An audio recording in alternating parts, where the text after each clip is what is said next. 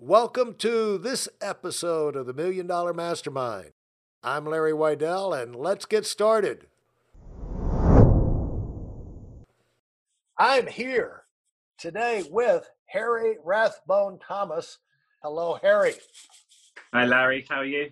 Great, and uh, I appreciate you getting on, and congratulations on your number one fitness company, your own uh, uh, fitness brand, and also your Harry Thomas coaching uh, business. So, uh, introduce yourself to everybody and let them know how a guy like yourself, who uh, started out with all the disadvantages, you know, many of us start with, was able to get up to age 33 with so much success and so many lessons and so many accomplishments.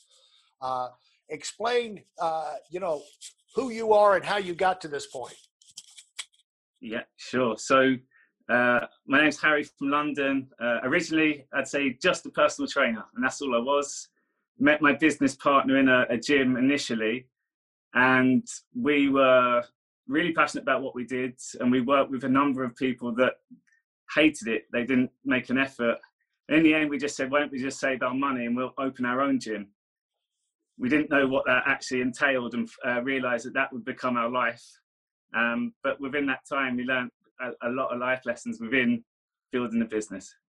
And uh, so you started, when did you start with, uh, you got your PhD from Cambridge when?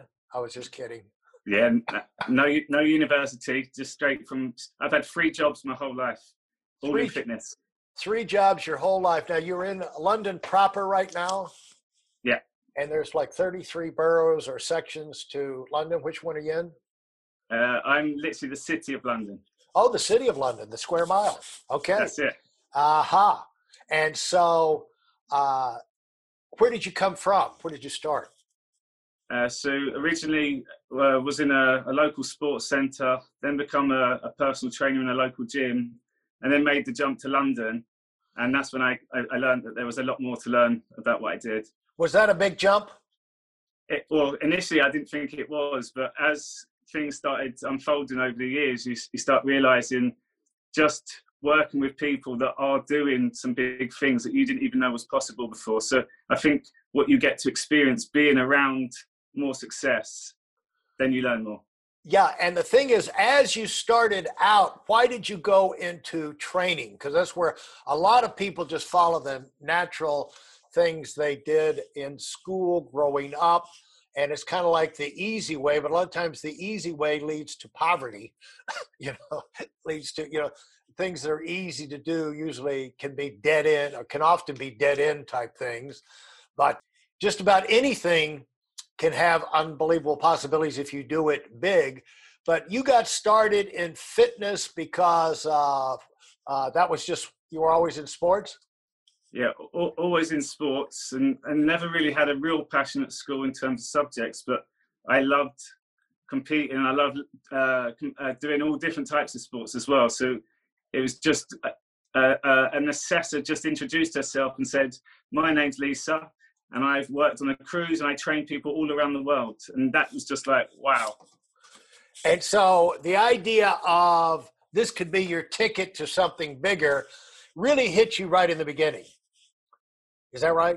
Yeah, because yeah. the thing, you know, that's a point for people to, you know, you didn't realize what was happening, but what happened to you there is the kind of thing that people need who don't have that happening to them need to look is like get involved at least get involved and make the first steps of effort in something that has bigger potential. A lot of people never even give any thought to that, and they put tons of energy. It's kind of like choosing a company. Like if you're, you know, you're going out in the world, like, you know, at least, you know, get a company that's growing inside uh, an industry that's growing. Because you don't want to get involved in a company and put major efforts and then find out this thing is going out of business in six months. yeah. I, I, just wasted. Why was I working 80 hours a week for that? Or to get in a company that's go, go, go, but it's an industry that's a dead industry. You know, the, the whole industry is short uh, going to have a short life and be replaced. And so, you know, you got in, you know, fitness, obviously, people are going to be wanting to be fit. There's going to be lots of opportunities there. But the idea of if you never went beyond personal training, the fact that you could just take the personal training of it and see the world, meet all kind of people, okay. that electrifies. So look for things to electrify you. And uh, do you think the fact that you had that spirit, got had that picture early on, allowed you to attack your job with uh, with more energy than you otherwise would have done? Mm-hmm. looking back now, yes, but like I was used to coming home, my mum and dad moaning about going to work and moaning about their day, and it's like I that doesn't sound normal to me. And let, like all my clients, they moan about it. I love what I do. Like so, when I'm hearing people tell me what they love doing, I'm like, I'd do that for a job, and that's my life. That just made sense to me young, and now now looking back, I have never been vocal enough about how much I love what I do because when your customers speak to you, they're like, "What do you do?" I'm like, "I love what I do," and they're like, "What do you do?" And I'm like, "I'm a personal trainer." And before I wouldn't even admit I was because it's a, a job that people just seeing as oh, it's fitness. But I love what I do. What do you love? What you do? And then you just see people. We're all on the same page again. Yeah. Now, did you come in the door? Was that a transition you had to make where you had to get over that thing of apologizing for what you did? Um, oh, yeah, definitely. But now, because before I'd be like, why have I done that? Why have I done that? Now it's like, well, what have I learned from it? And then I will never do it again if it didn't serve me. But what I used to do is be like, oh, I didn't do that four years ago. And if only I'd have done that. But now I can let that go. That just adds to my story. Yeah. And, uh, you know, it's just so much easier when you get to the place in your life uh, when, you know, one of the transitions that high achievers go through is the point where they say they stop looking over their shoulder. You know, they stop saying, well, if I'd done this or, you know, because that leads to so and so did, you know, you, you get away from what you did to yourself uh, but then it's like what they did to me, or I was unlucky, you know, and I, I bought my lottery ticket and I didn't bit, didn't win the ten million dollar jackpot. And if I had, boy, my life would have been different. You know, just all this sad sack stuff.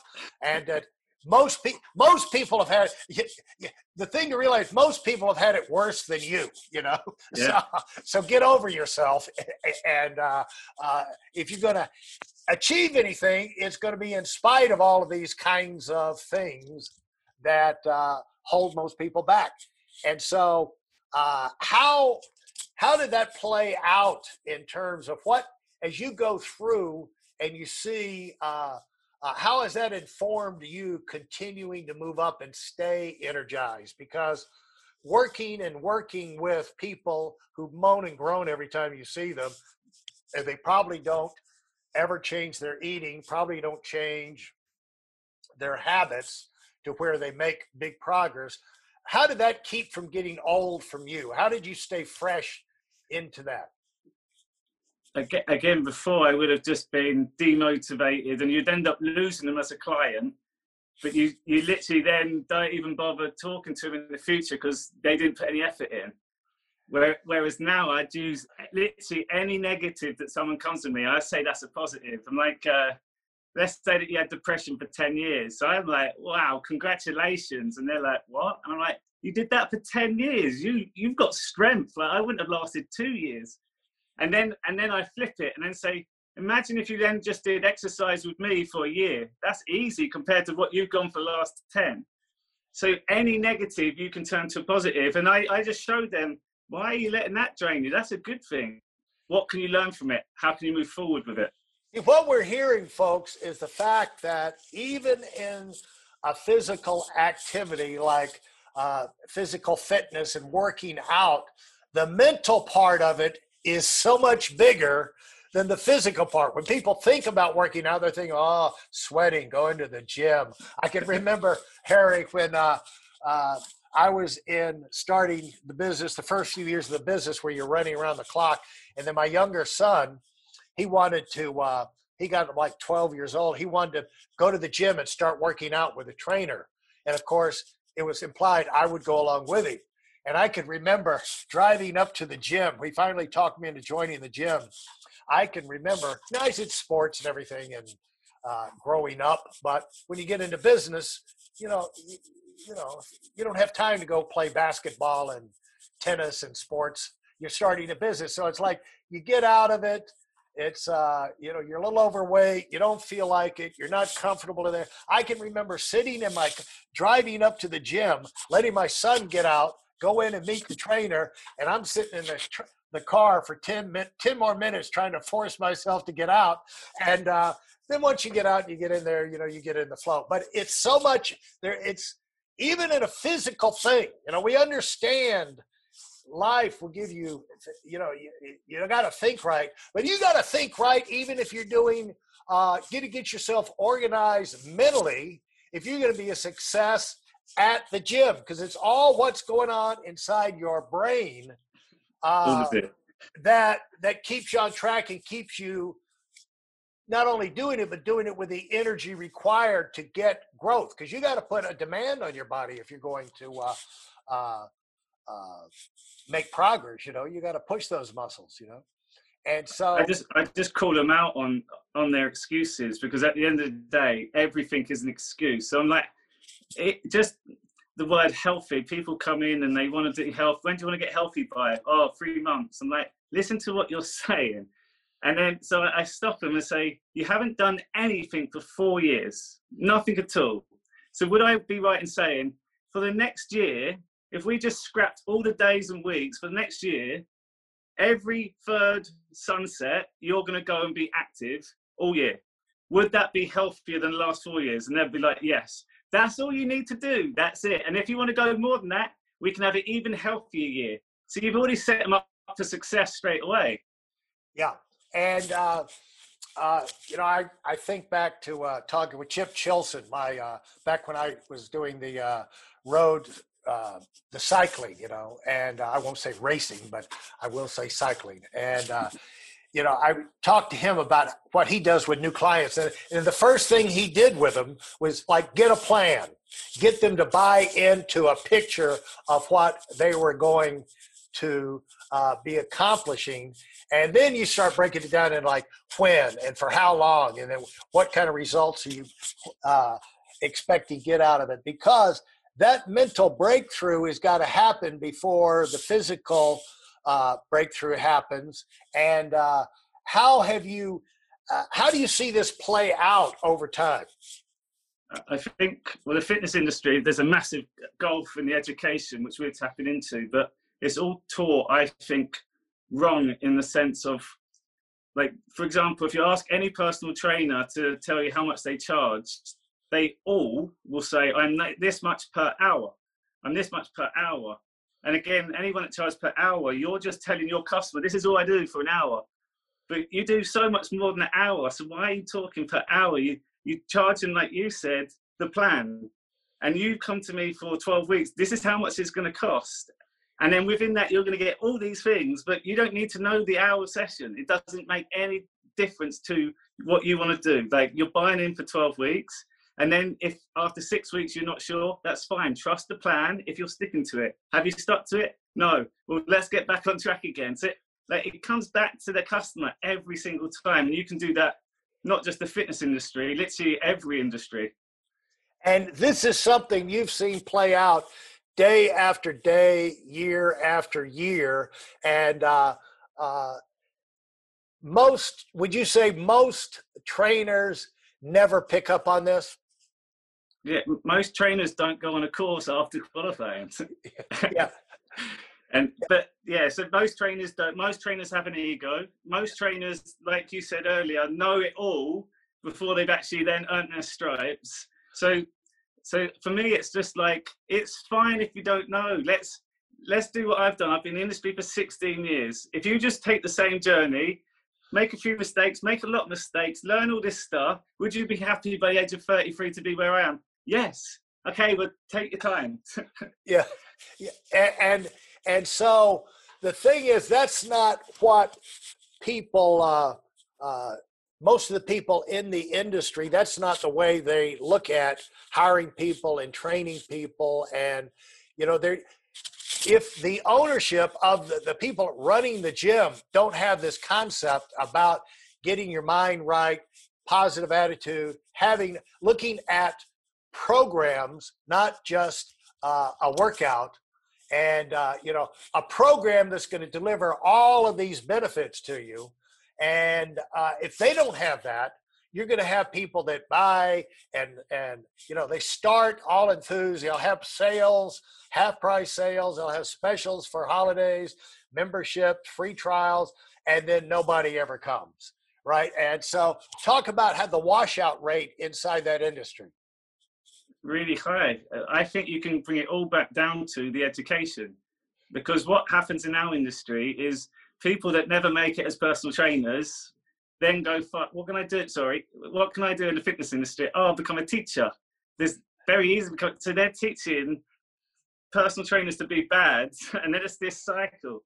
So right. it, it comes to the education for me, so if you haven't gone down that route, then your company should be investing in educating the staff because when the staff learn more, they get more excited, then their customers get more. So it filters down.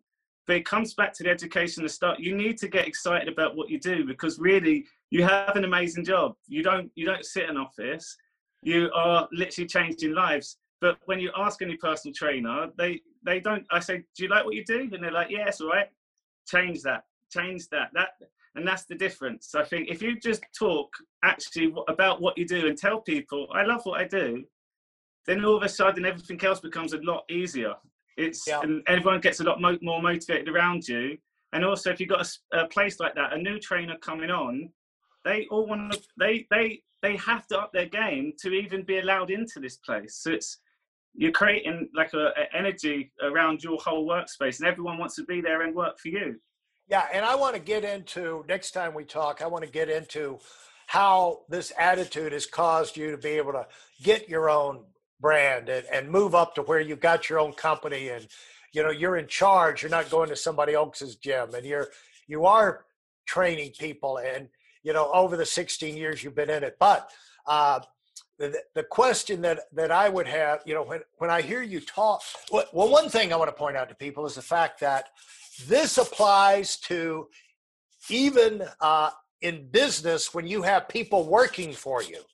You know, if you have them only thinking about the jobs they do and the tasks they do, and uh, uh, you know that slot they fill, it, it's it's uh, there's no magic in that.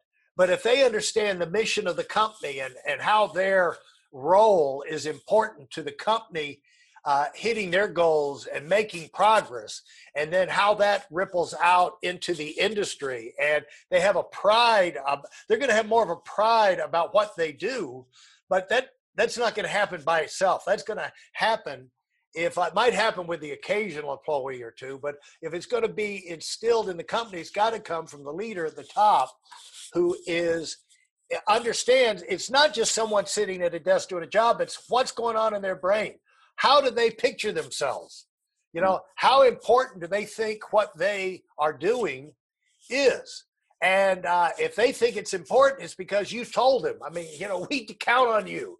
I mean, you know, you know, we're we're as good as you are because you impact all these other things. You know, and you know, I've got a thing where uh, I don't talk about it that much because it's probably illegal. But if we have if we have uh, someone to hire, you know, we need a new person in the office, and they get through the initial interview things, I tell uh, I tell our staff to have them give me a phone call, and see, I'll never see them. You know, this will be my first interaction, but if I hear their voice, and I don't like their voice, that's it, because you know your voice is how most people are going to know you, and uh, you and I are stuck with these lousy voices we have, so we we got we got to make the best out of it. I'm just kidding, but but when we're hiring staff for our team, we can be selective about. I want people to hear that voice because that voice is going to be either confident, not confident. It's going to be a positive voice